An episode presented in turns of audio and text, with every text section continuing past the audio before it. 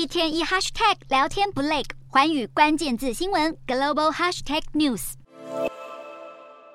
以月子中心为题材的南韩影集《产后调理院》。描述新手妈妈的育婴日常，如此情景不止发生在电视剧，更在物价日益攀升的南韩社会上演。当地正面临生育率持续下降，月子中心数量不断减少，不过价格却不减反增的现象。南韩保健福祉部十三日公开的数据显示，二零二二年南韩全境的月子中心比二零一七年足足少了百分之二十，但平均价格却上涨了百分之二十七点四。南韩先驱报报道指出，南韩全境月子中心一般房型十四天的平均费用大约是七万两千元台币左右，即使价格高昂，还是有不少人愿意负担这样的费用，只为了让产妇及新生儿有更好的生活空间及品质。除了南韩外，中国近年来也面临严重的少子化问题。二零二二年甚至出现了六十一年来首次人口负成长。不过与南韩相似的是，中国新生儿父母对月嫂的需求不断攀升，这也让中国月嫂的平均月薪高达台币六万六千元左右。台商也来抢一杯羹，在广西开设新的高级月子中心。原因是他认为中国父母养育孩子的方式已渐渐改走了精致化的路线，而这也是月嫂的薪资待遇在中国节节攀升的主要原因。只不过生育率下降却迟迟无法解决，尤其在育儿的费用日益增加，加上房价高涨、生活成本上升的助长下，年轻族群生儿育女的意愿恐怕只会每况愈下。